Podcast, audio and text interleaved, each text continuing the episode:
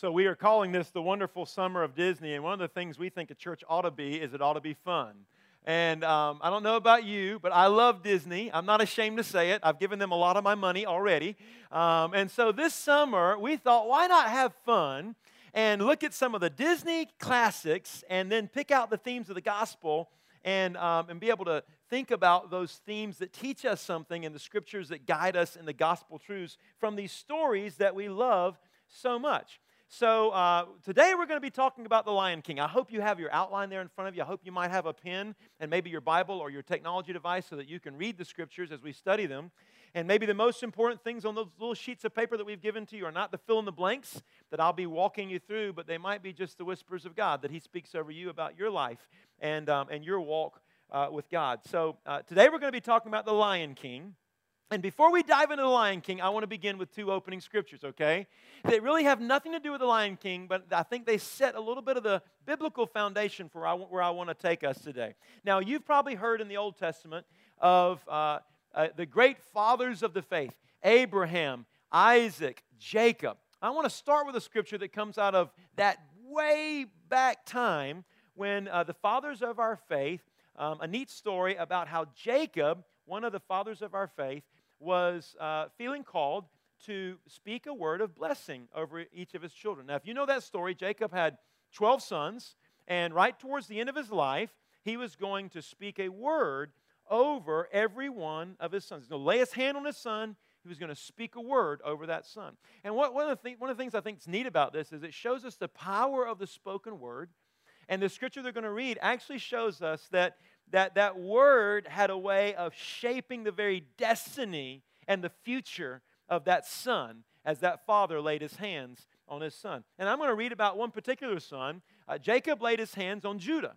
And Judah was one of, the 12, one of his 12 sons. And as he laid his hands on Judah, I want you to read with me what he, what he spoke over Judah.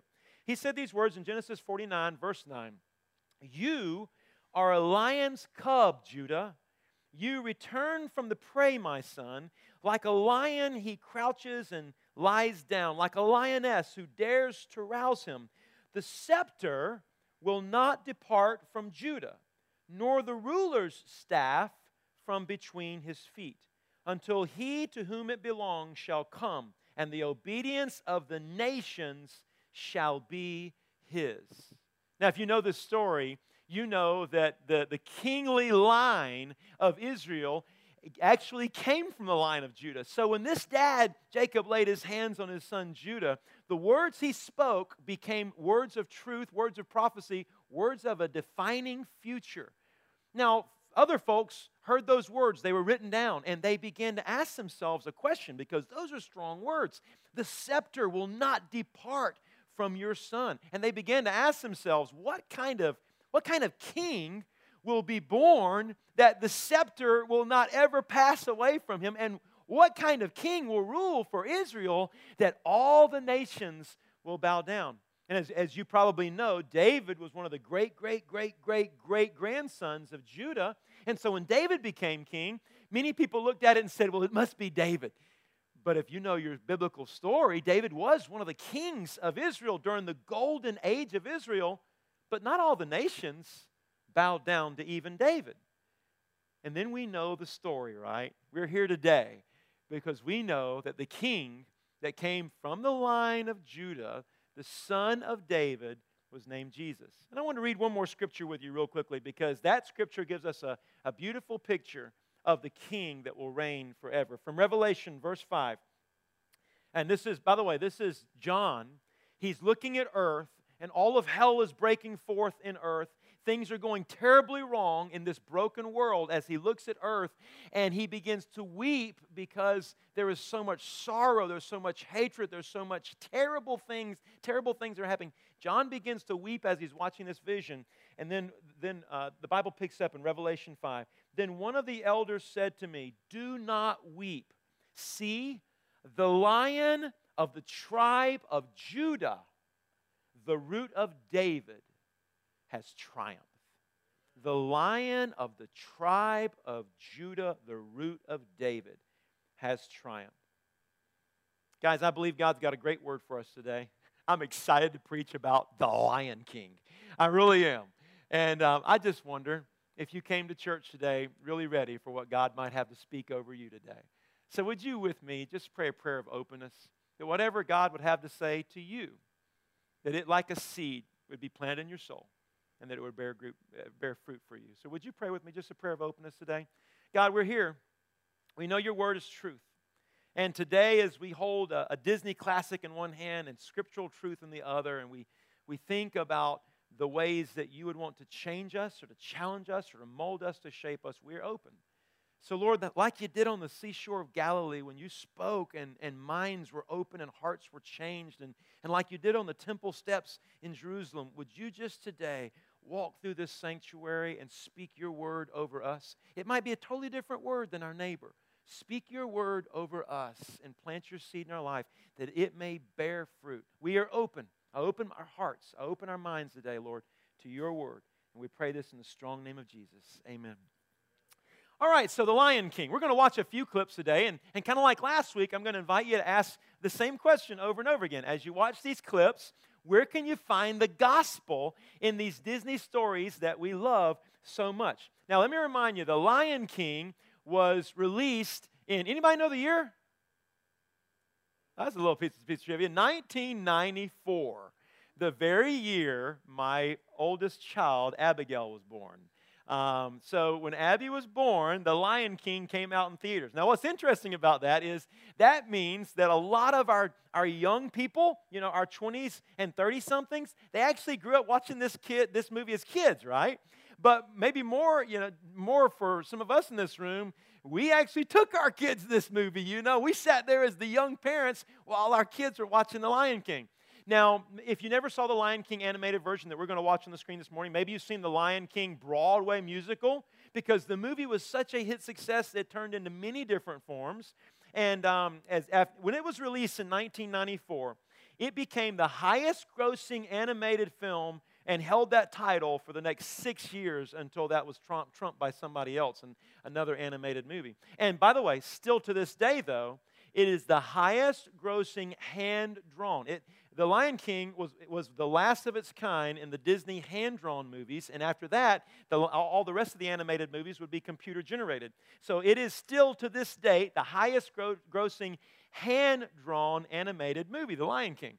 And now, maybe what some of us remember the most is the music. You remember it won two Oscars because who wrote the music for Yes, sir. Elton John. That's right. And then Tim Rice, too, right? Tim Rice is on the side. It had some great music to it, and people love the songs. We're going to hear a couple of them this morning. So, you know this story, and um, I'm going to begin with an opening clip this morning. And, and as remember, as you watch these clips, I'm going to invite you to ask yourself, where do you see the gospel or where do you see biblical themes in every one of these clips now this opening clip i, want, I just kind of want to prompt you to a couple of places some folks have watched this clip and they've seen themes of baptism in it they've seen how how um, the, the new lion king is anointed and raised up and light shafts over him and, and all the animals gather around. And it's kind of like what happens at baptism. When somebody's baptism the, the body of christ all gathers around. Others have seen the story of jesus uh, and jesus' birth maybe even how he was brought to simeon. You remember that early story and presented in the temple? Well as you watch this i want you to think about these themes of the gospel the bible and then uh, maybe from there we'll have a place to launch towards some biblical understanding.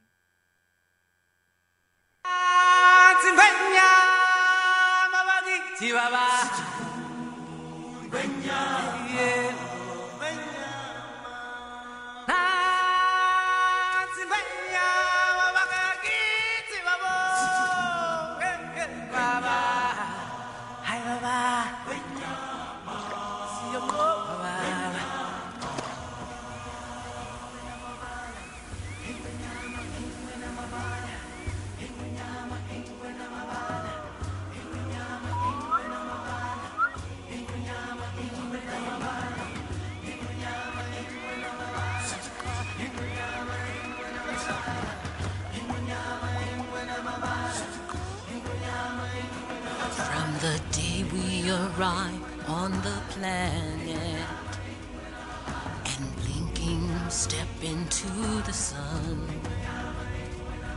There's more to see than can ever be seen, more to do than can ever be done.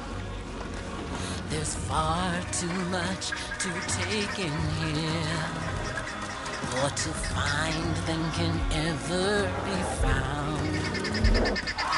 But the sun rolling high through the sapphire sky heats great and small on the endless round. It's the circle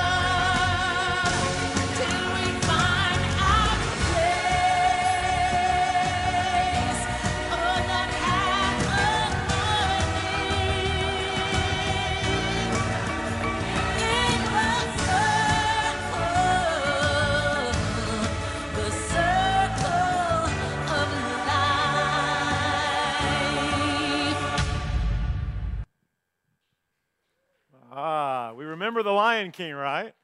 You know, the Lion King is really a story of a dad and a son. And that's part of the reason we chose the Lion King for this Father's Day weekend. It's the story of Mufasa and Simba.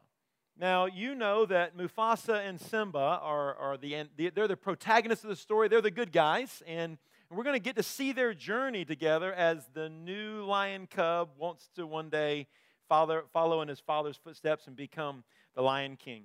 Now, let me fast forward in this, in this storyline a little bit and, then just kind of remind you of what happens. Um, Mufasa, trying to protect Simba, uh, tells Simba not, not to do certain things and to do other things. And one of the things he tells him not to do, you remember, is to not go into the elephant graveyard. You remember that? The hyenas live in the elephant graveyard. Don't go in the. He, there's, there's great danger in the elephant graveyard. Now, interestingly enough, dads, what happens when we tell our kids not to do something? What do they want to do? Exactly the opposite, right? So that's exactly what happens in this movie. Uh, Mufasa tells Simba, You don't go there, that's dangerous. And you know what happens? Simba partners up with his good friend Nala, and what do they do? They head straight for the elephant graveyard. And what happens when they get there? They find themselves in a great place of danger.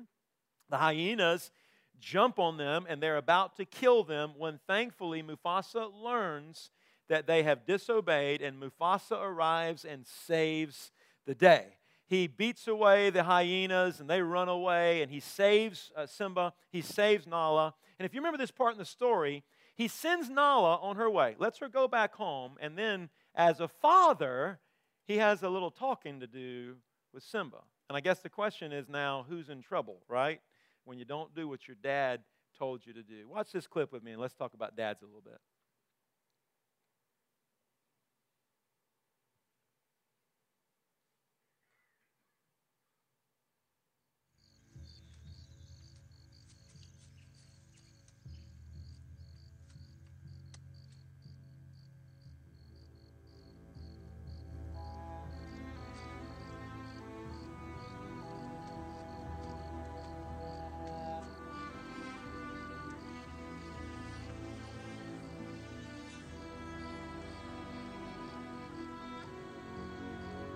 Simba, I'm very disappointed in you. I know. You could have been killed. You deliberately disobeyed me. And what's worse, you put Nala in danger. I was just trying to be brave like you. I'm only brave when I have to be. Simba, being brave doesn't mean you go looking for trouble. But you're not scared of anything. I was today, You were? yes. I thought I might lose you. Oh. I guess even kings get scared, huh? Mm-hmm. But you know what? What?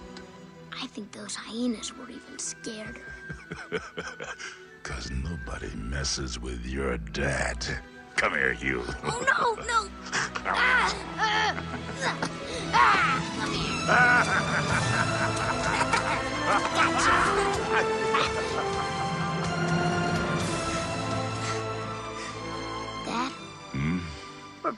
right? Right. And we'll always be together, right?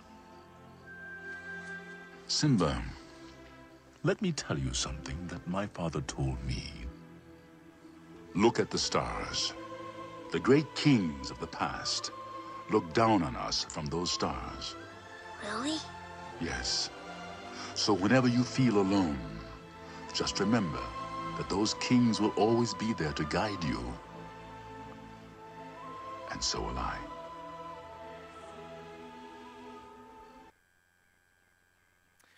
Hey, let me ask you guys who are dads for a minute. Where'd you learn how to be a dad? Anybody here take a course on being a dad before you became a dad? Let me just see you raise your hand. Overachievers, anybody in the room? Not a singular one of us took a course on being a dad. So where'd you learn how to be a dad? What's the answer to the question? Huh? From your dad. I mean, most of us learn how to be a dad by watching our dad, right? And good, bad, or indifferent, we learn how to be a dad by watching our dad. And it's a reminder for all of us that dads have great power. You know, I, I heard something this week that it just stuck with me, and I was thinking about where my kids are in their age, and I was. Uh, the, the thing I heard, I, I was driving down the road and I was listening to the Christian radio station, and somebody on the radio station made this comment. And here's the comment, and, and you see if you agree with this. They said, for most of us, we, it took us till we were in our 40s to truly to begin appreciate the wisdom of our own parents. I mean, we might have thought a little bit in the 20s or 30s, but by, by the time we were 40, that's when we realized how smart and wise and helpful and how, the, how blessed we were to have the parents we had. I thought that's, that's pretty true. But then they added to that and they said, now here's the other side to that. Normally, us as parents, it takes us till our kids get in their 40s to figure out how good of parents we were, right? Because when they were in their teens and in their 20s and in their 30s, it's still a little uncertain, right? I mean, there's ups and downs, and we're still wondering how we did until they really kind of get in their 40s. And by the way, if you're in those 20s or 30s, just trust us, that's very true. And here's, here's, the, here's what I want you to write down. And, here's that first point I want to share with you today. And it's, it's especially true of parents, but it's also true, uh, most importantly, about fathers that I'm talking about today. Fathers have the ability to shape their children's identity. Fathers shape their children's identity. Now, you know, I didn't take a course on fatherhood, but God gave me three uh, children, and I, I just knew some things about being a dad. And one of the things I knew was that along with the, the role or the, the privilege or the title of being a dad came power. And I knew as a dad that my children would look up to me and that my children would uh, either grow from my example or they would be hindered from my example. And I remember as an early dad, I didn't take a course, I didn't know a lot. I really didn't.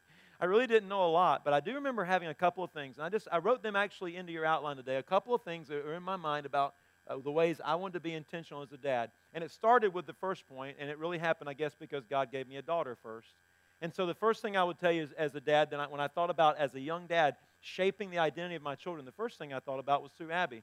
And I and, and when it came to Abby, I wanted to be a dad who made sure that my little girl knew she was loved by her daddy. You see, as a pastor, I see a lot of people grow up and they don't really know about their love of their father.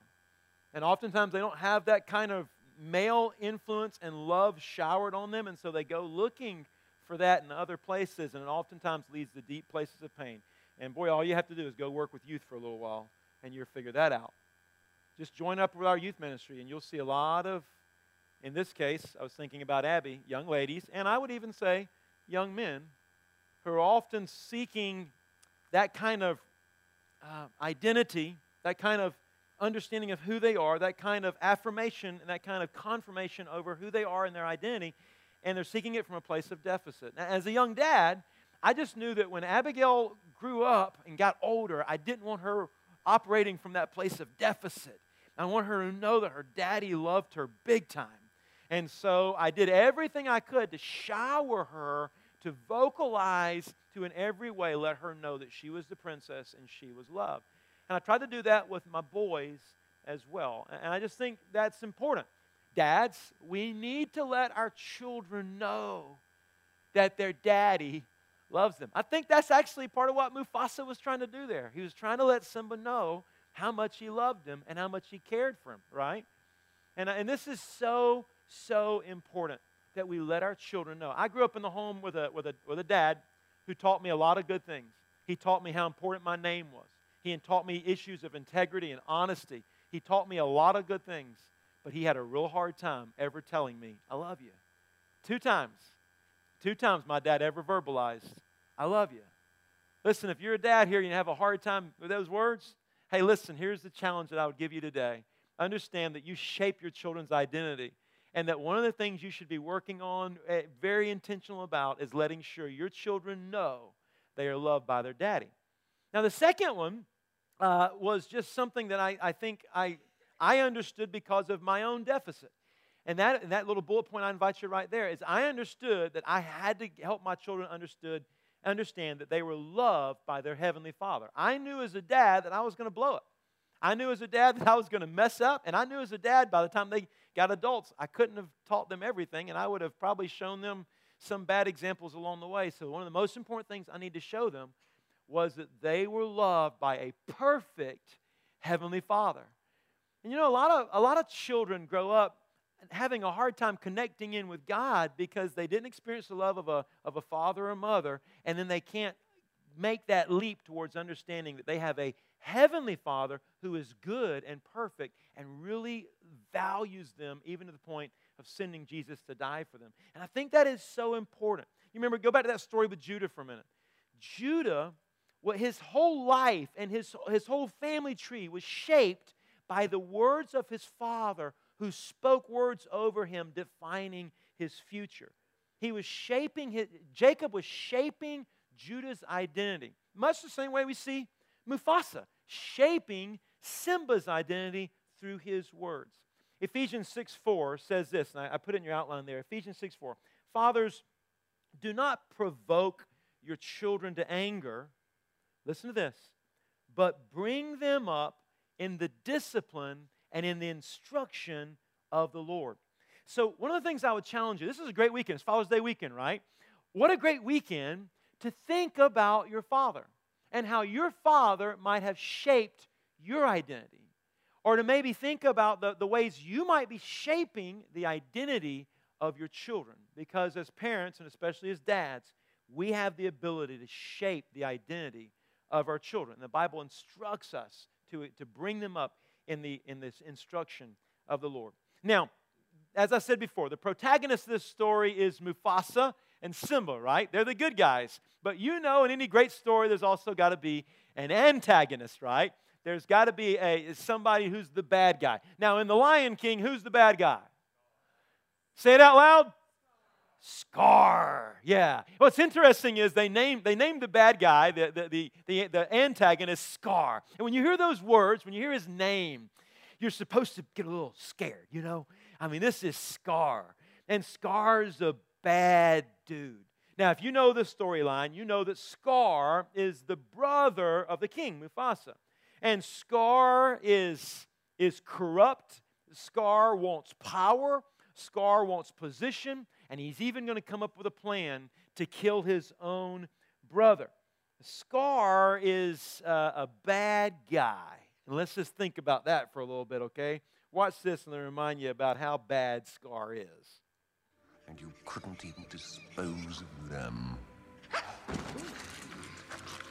Well, you know, it wasn't exactly like they was a lone scar. Yeah, what are you supposed to do? Kill Mufasa? Precisely.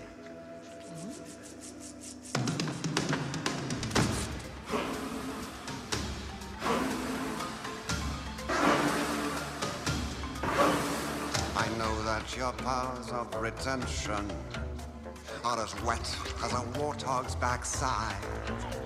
But thick as you are, pay attention. My words are a matter of pride.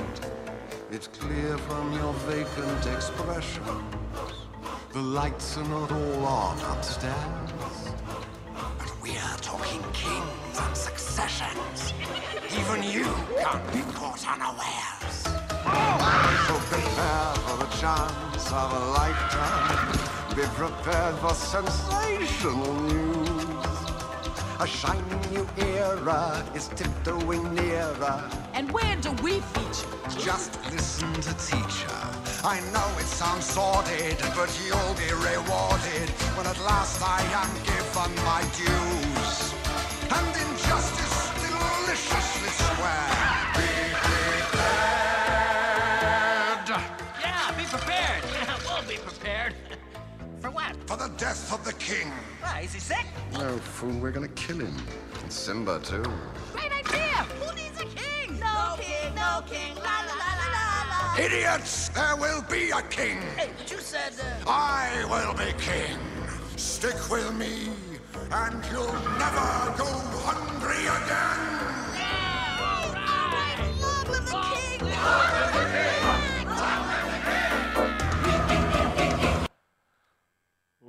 Scar's a bad guy, isn't he? Oh, we don't got time to watch the whole song. I know you like that song, but we don't have time to watch the whole thing. But Scar is a dark and evil guy. There's no love, even for his own brother, in Scar. You know, when I see Scar, I don't know about you, but I, my mind goes to some evil people who walked planet Earth who did not care about other people, who were so hungry for power and control that they did very evil, bad things to other people. Might I mention Hitler? Might I mention Stalin, right? People who were just terrible, evil people who did evil things in the attempt to gain and to seize power.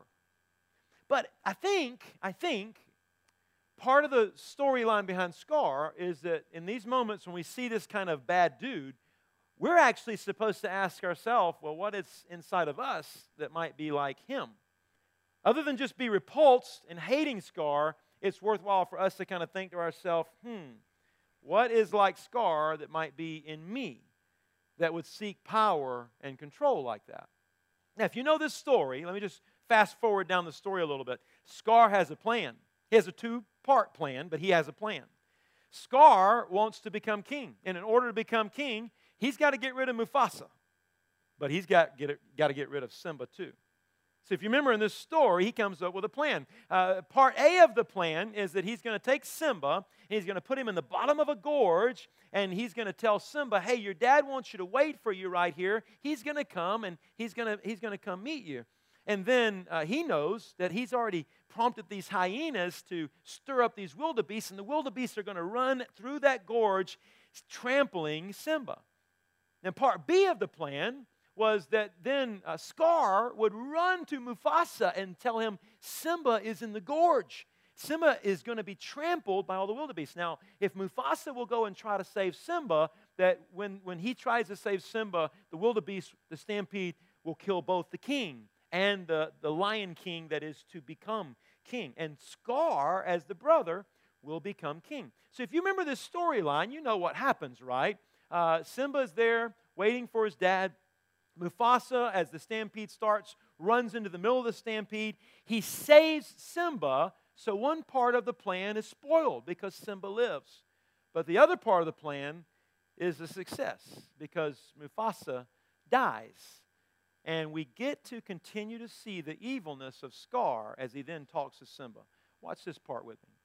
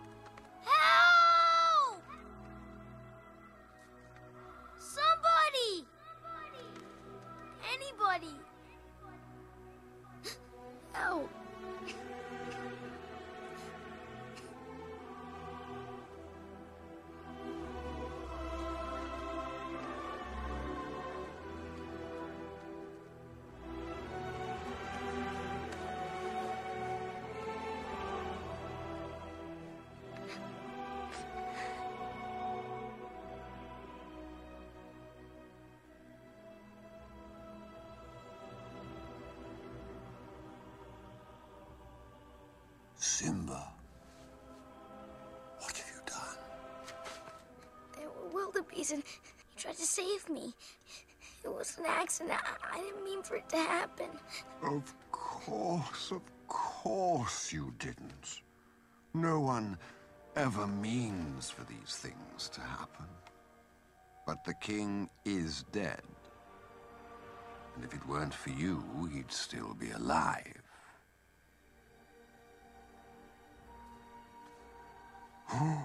what will your mother think?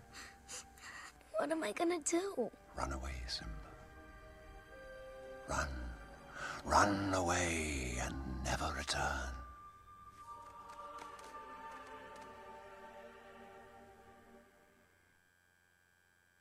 You know, those next words, we probably should have put them on the clip that he turns to the hyenas and says is, kill them.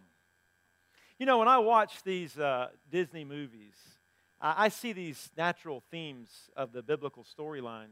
Because the truth of the matter is, every one of these Disney movies, they speak to the human condition. They, they speak to some portion of how we live and we look at the world. And, and the Bible, I don't know if you've ever thought about this, the Bible is God's response to the human condition.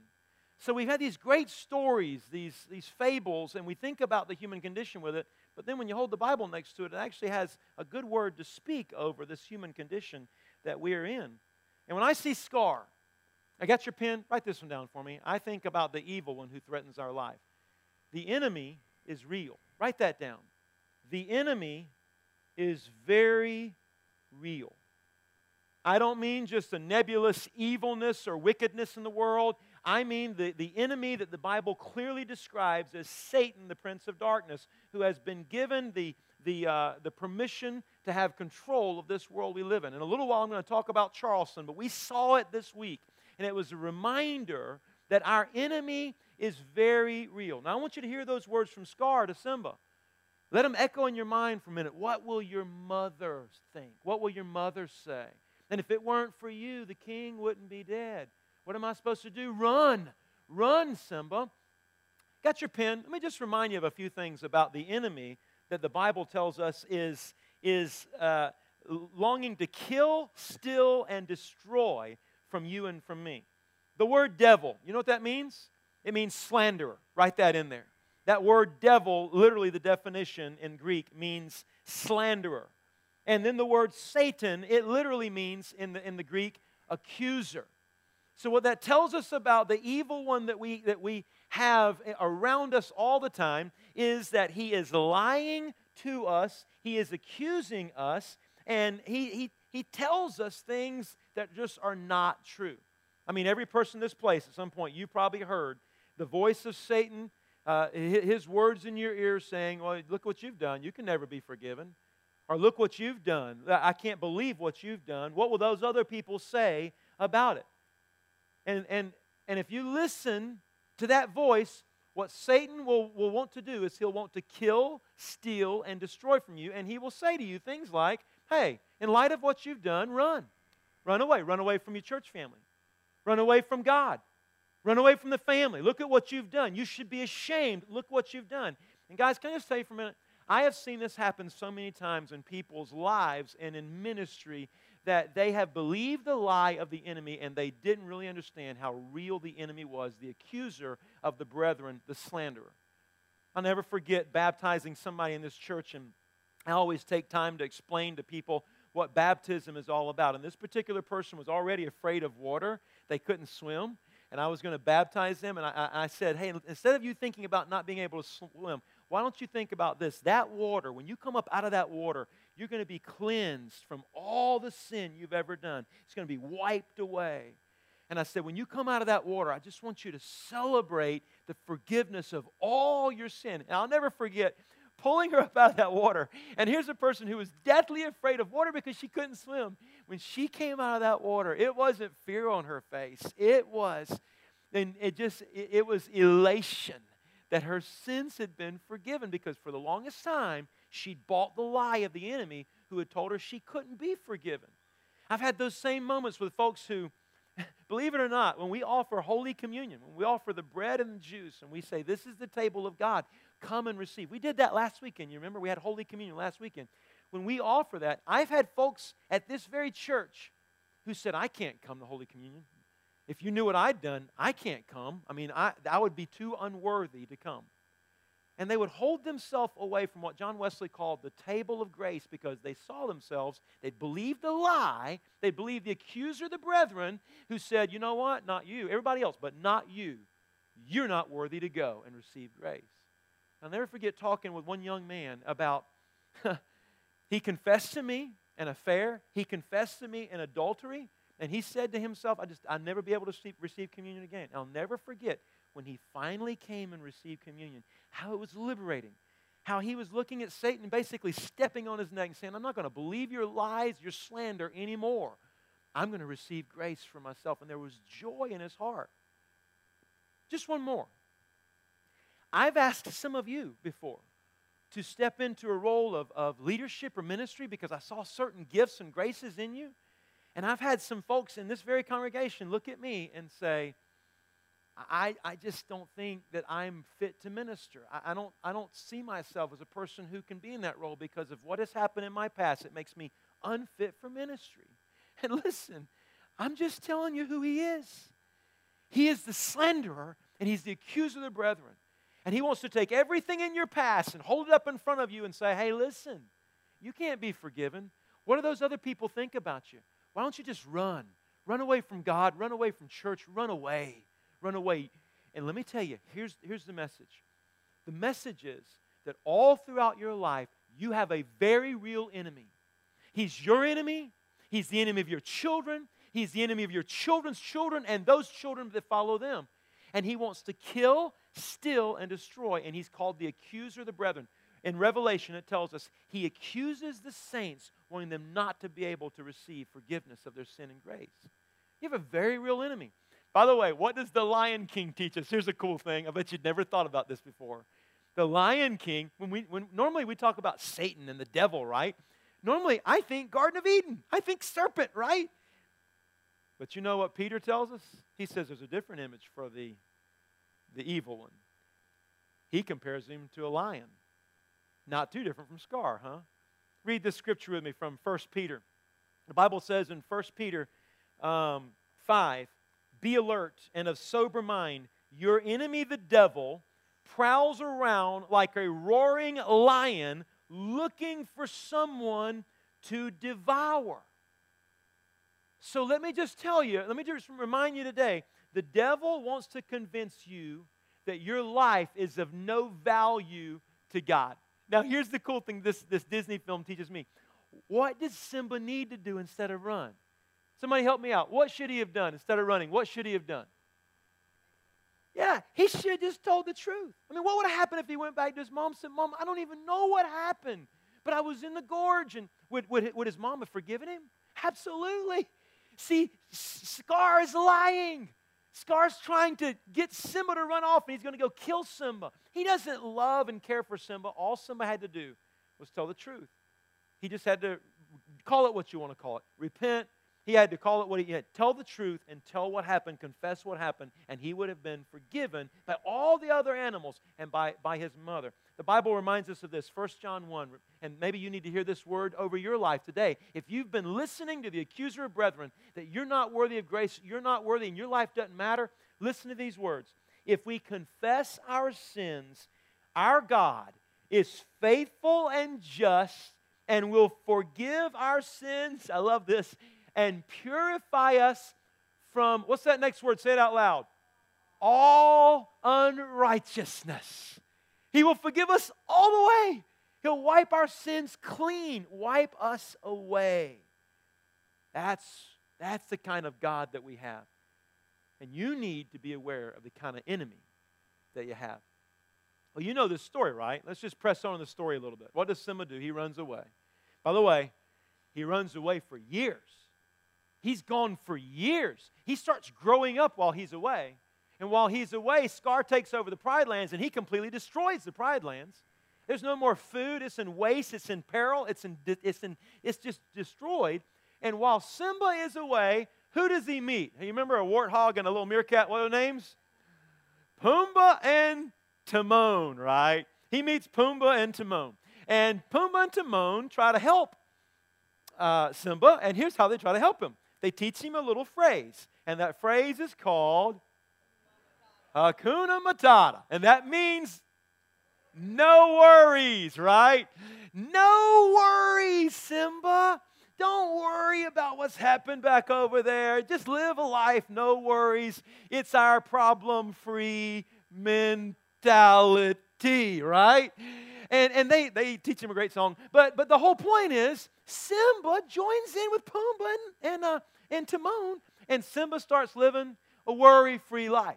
You know, I'm not going to worry about what's over there. Here's what he starts thinking I'm not going to worry that I was the king I was the future Lion King, right? I'm not going to worry about what's happening back over in the Pride Lands. I got a new home out here with Timon and Pumbaa. I'm not going to worry about any of my destiny or any of my calling or that one time where I was held up in front of everybody else, his, his anointing. I'm not going to worry about that. I'm just going to live a problem free, worry free life. But the truth of it, by the way, when I get to this part in the movie, I think about the prodigal son. You remember that story of the prodigal son? who went off, went away from his dad, just lived the worry free, carefree life. But there's an end to that. There's going to be a day where you realize the Hakuna Matata life doesn't work, okay? The life where you don't, don't think about who you really are, who you were meant to be, what your destiny really was. You can live the Hakuna Matata life only so long. And it finally comes to a place with Simba when he's confronted with what has happened to the Pride Lands and who he was supposed to be, the call and the destiny of his life, and how the Pride Lands have been destroyed by the evil one Scar, that he finally comes to a place of going, you know what? Maybe Hakuna Matata, I need to drop that. Maybe I need to remember who I am. Remember, this is my favorite part of the whole movie, okay? favorite part of the whole movie for me. I just love this part. Hey, watch this with me. You knew my father? Correction. I know your father. I hate to tell you this, but he died a long time ago. Nope. Wrong again. He's alive. And I'll show him to you. You follow old Rafiki. He knows the way. Come on.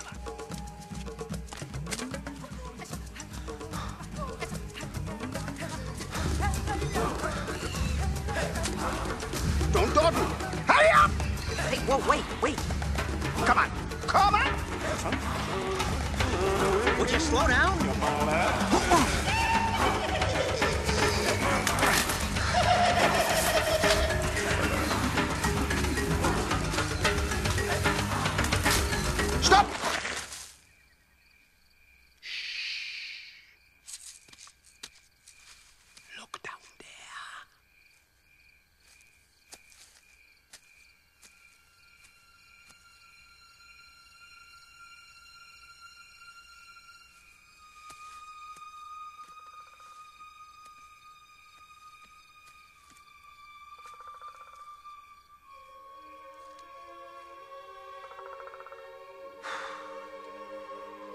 That's not my father. It's just my reflection. No. Look hard.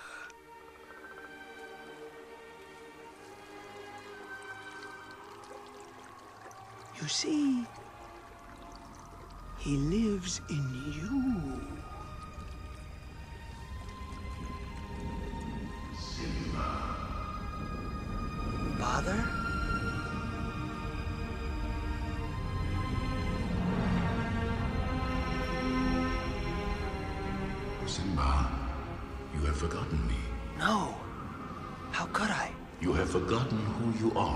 So forgotten me. Look inside yourself, Simba. You are more than what you have become. You must take your place in the circle of life. How can I go back? I'm not who I used to be. Remember who you are. You are my son, and the one true king. Remember who you are. No! Please! Don't leave me! Remember, Father! remember, Don't leave me. remember.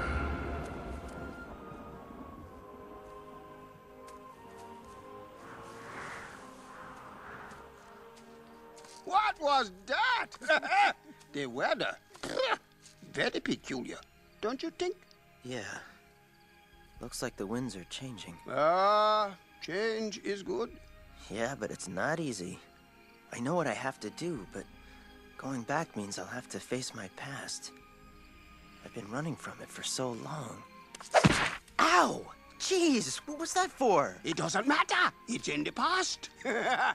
Yeah, but it still hurts. oh, yes, the past can hurt. But the way I see it, you can either run from it or learn from it. Ah, you see? So what are you going to do? First, I'm gonna take your stick. No, no, no, no, no, not a stick. Hey, where are you going? I'm going back! Good. Go on, get out of here.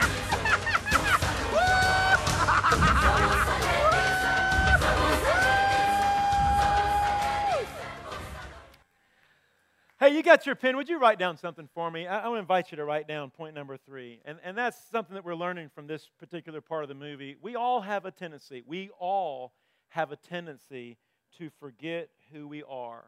And one of the things the Lion King reminds me and the biblical story reminds me that we must remember who we are. I'm going to pause this regularly scheduled message right now and ask every man in the room to stand up. It's okay. If you're a young man, you can stand up too. Young man. I see, I see a very young man over there. Every Father's Day and every Mother's Day, we give gifts away to ladies and to men. And today we have a gift for you, and it's up here at the front. So I'm going to ask you to come get your gift. Would you come get it? Come on.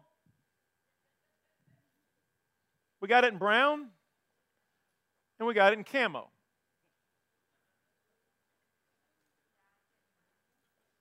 Grab it. And throw it on for a minute, if you will.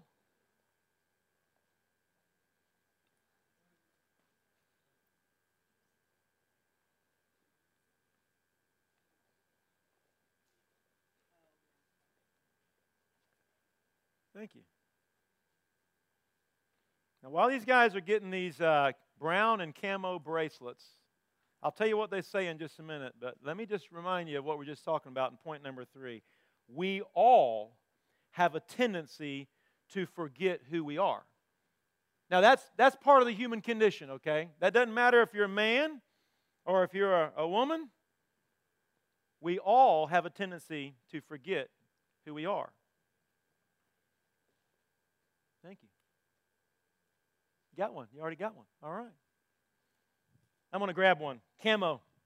These bracelets say, Remember, he lives in you. You know, the truth of the matter is, there's a prodigal in every one of us, and all of us have known what it was like to run away. To run away from maybe the way we were raised, to run away from our faith, maybe to even run away from the God that we knew and loved and walked with and talked with, and then to go our own way for a little while. And this whole Lion King story reminds us that it's really part of our human condition story, right? That every one of us in our own little way will have run away at some point, and we will have forgotten who we are. But the point of that this journey is that at some point we would remember. Did you know the Bible says over and over and over and over and over and over and over again, remember? Have you ever thought one of the reasons God gave you the power to remember was so that you would remember Him in those moments? We all have a tendency. I'll never forget going off the University of Georgia, being raised in a church, and now having to go find my own church and being in Athens, Georgia, and, and having a chance to make new friends. There were some friends that led me towards Christ, and there were some friends that led me away from Christ. And there were some friends, I'm ashamed to say, that along with my own behaviors and my own choices caused me to forget who I was. And I gave you these bracelets. We gave you these bracelets today, men, um, as our gift to you to remind you of who you are. That the Holy Spirit lives in you. That you do shape your children's and your grandchildren's and your great grandchildren's lives. And there's power in you. And you're to be a leader. And I just want to tell you, as a pastor, I need strong male leadership in this church. I need you to remember who you are. And we'll, we all have a tendency, yeah, there are going to be times where we forget. But one of the great things about uh, the Bible and, and, and a, being a body of Christ like this is we get to remind one another who we are meant to be. Who we are meant to be, and that Christ lives in every one of us. Well, You know the rest of the story, right? Simba goes back. And I'm not going to show you another clip, but uh, you know the story. Simba heads home. And what does happen? What happens? I mean, it's a Disney movie. What do you think is going to happen, huh? Right? Happy ending, right? Things are going to, Simba's going to go back.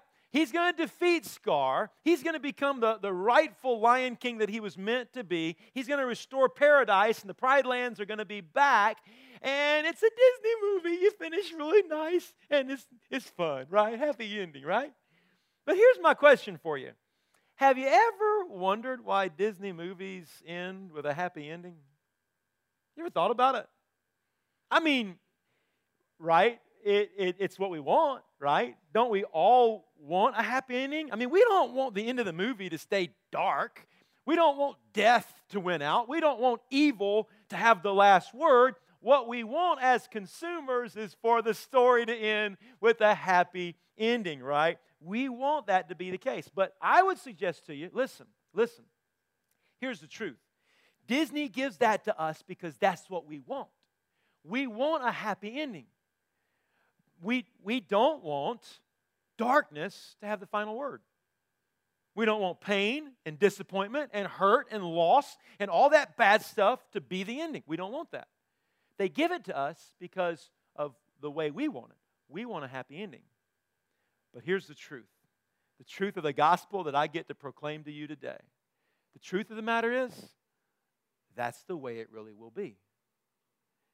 You know, according to the Bible, the Lion King, oh, you got your pen? Write down point number four there for me. One day, the Lion King, the Lion of the tribe of Judah, will come again. Here's what I want to remind you the Bible says the true story of the gospel is that we live in a very broken world. We live in a world of evil and hatred and darkness, and sometimes it looks like it has the very final word. But you know what the gospel tells us? And every Easter Sunday we gather together, we proclaim it together. We say, This is a book of resurrection. This is a book that says death will never have the final word. This is a book that says the king will come back and darkness will not have the final word. He will have the final word, and he will reign in victory forever. You remember that opening scripture I shared with you when, when, um, when John was weeping, and one of the elders said, Don't weep, for the lion of tribe of Judah is going to triumph over all this mess. That in that very same message in the book of Revelation, the elders changed the name of Jesus uh, to, from, from a lion to a lamb. And I put it right here in the scripture for you from Revelation chapter 7. Read the ending of the story with me. He who sits on the throne will shelter them with his presence. Never again will they hunger. Never again will they thirst. The sun will not bear, beat down on them, nor any scorching heat. For the Lamb at the center of the throne will be their shepherd. That's the good news. That's the happy ending, right? For the Lamb at the center of the throne will be their shepherd. He will lead them to springs of living water, and God will wipe away every tear from their eyes. Hallelujah. That's how our story ends. Hallelujah. You know, we read that, we, we get the Disney stories, and it's a happy ending because the human condition wants the happy ending. But you know what the Bible tells us? The truth of the matter is that our King will triumph and He will wipe away every tear from our eyes. You know, it didn't hit me what happened in Charleston this past week. And I mean, I, it, it I was mournful. I prayed for what had happened. But somebody went on Facebook and they put the pictures of all nine people that had been killed. I sat there and pulled up every one of those pictures and looked into those eyes, and I saw the reality of every one of those human lives that had gone to a prayer meeting at a sister church of ours, an African Methodist Episcopal church. Just an, as a sister church of ours one border away, they'd gone to a prayer meeting. And they invited a person into that prayer meeting, and that very person stood up and took nine lives out of that place. And I was sitting there looking at those pictures on Facebook, and I realized the sorrow, the evil, the hurt. And it was then, that really then, that my heart broke. And I, I just remember on Wednesday, having an ache inside my heart for the world we live in. You know, was race involved? Absolutely. Were drugs involved? Absolutely. Was a mental unbalance involved? Absolutely. But let's go to the core of it. You know what was there in that church that night, in the prayer meeting, when God's people? It's evil one. The evilness and the wickedness and the hatred was right there in the room, and it reminds us that we live in a very broken, broken world. And a lot of eyes are on Charleston right now. Guys, we live right next to Atlanta, Georgia. And lives are taken every day here. Lives are snuffed out. And there is evil and there's wickedness. And we speak against it and we battle against it. But here's what we have to remember until the Lion King returns, we will be in a broken, fallen world. It is so important that we, that we minister to this broken, fallen world. You know what I started thinking? This guy, Dylann Roof. You know, I started thinking, what would have happened? He's 21 years old. By the way, he's a kid. He's 21 years old. He's a baby, right? He's a kid. What would have happened if somebody got that guy to church? What would have happened if he'd have been in VBS like these kids this week will be in our VBS? What would have happened if he'd come to a church like this and somebody would have just helped him move beyond the hatred to a place of love, to a place of Jesus, right? And not had his life in the hands of the enemy? What would have happened? We live in such a fallen, broken world. Our job is we got to understand this world to a lot of folks, it ain't going to make a lot of sense. We've got to help make sense of it all. There's going to be weeping, and there's going to be hurt, and there's going to be hatred, there's going to be division, there's going to be death. One day the king's going to come back. One day when he comes back, here's the good news paradise will be restored. The Bible says he will shelter us under his wings and he will wipe every tear from our eyes. This morning, um, we got to go. Some folks got lunch appointments and the like, but I just wanted to end with a time of flooding our altar here with prayer for our world. Uh, we're just going to kind of end in some quiet music here, and we're going to invite you to kind of come and pray for our world. And I'd love it. I'd love it if some of you would just come here and bow on this floor and pray for Charleston and pray for the churches of Charleston and pray for the families of those who lost their loved ones. Pray for those families because I, I heard some of them already speaking. These are people of faith, and they are not being overcome with evil, Romans 12, but they are overcoming evil with good. They're doing the very thing Jesus challenged us to do. And so we need to pray for them. And you and I need to pray for our places of work, and we need to pray for our church right here in this Locust Grove, you know, Henry County, McDonough, Hampton area, because, guys, God's called us to minister in a very broken world. Well, our altar's open. On this Father's Day, I, I just would like to invite you to come and talk to our Heavenly Father about how long He might be before He comes back and how He might use us to minister to this broken world. Would you join me at the altar here? Would you come and pray? God might be leading you to come and pray for our, our church, our lives, our ministry in this broken and fallen world. Just come on, grab a knee. Let's just pray together. While you're coming, one young man came up to me earlier today and he said, Would you pray for children who don't have a dad? Would you pray for children that don't have a father to look up to, to shape their lives? So I told him I'd, I'd ask you to pray. So we're going to pray today for especially those who don't have, who don't have a dad caring for. I'm going to just give you a couple of minutes. Would you just cry out to God however He might lead you, and then I'll lead you in prayer?